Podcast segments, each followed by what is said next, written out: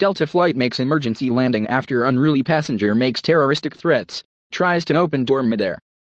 Delta Airlines Airbus A321 with about 200 people on board was somewhere in the middle of its route when one of the passengers made an announcement over the loudspeaker for everyone to please take your seat and get ready to put on an oxygen mask.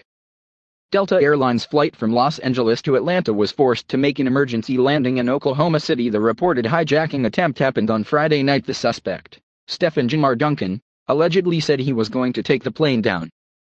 A cross-country Delta Airlines flight from Los Angeles to Atlanta was forced to make an emergency landing in Oklahoma City after an unruly passenger made terroristic threats, assaulted two flight attendants and tried to force open the aircraft's door midair.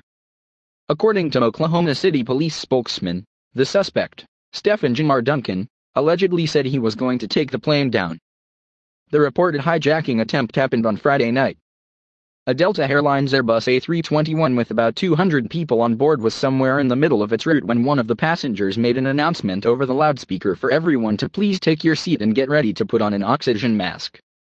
The suspect then attempted to open the door of the plane, other passengers on the flight said online.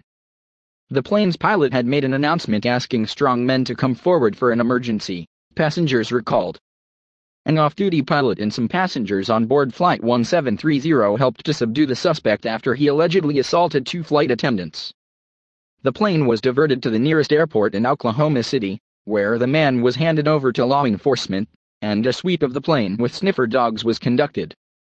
After that, it proceeded to Atlanta. Duncan was arrested and taken to a hospital after reporting chest pains and exhibiting signs of mental health issues, police said. The incident comes just days after another Delta flight, also from Los Angeles, had to make an emergency landing after one of its passengers allegedly charged the front of the aircraft and attempted to breach the cockpit during the flight. Flight 386 to Nashville was diverted to Albuquerque, after the man reportedly pounding on the cockpit door and yelling, We need to land this plane, had been restrained. He was later charged with interference with flight crew members.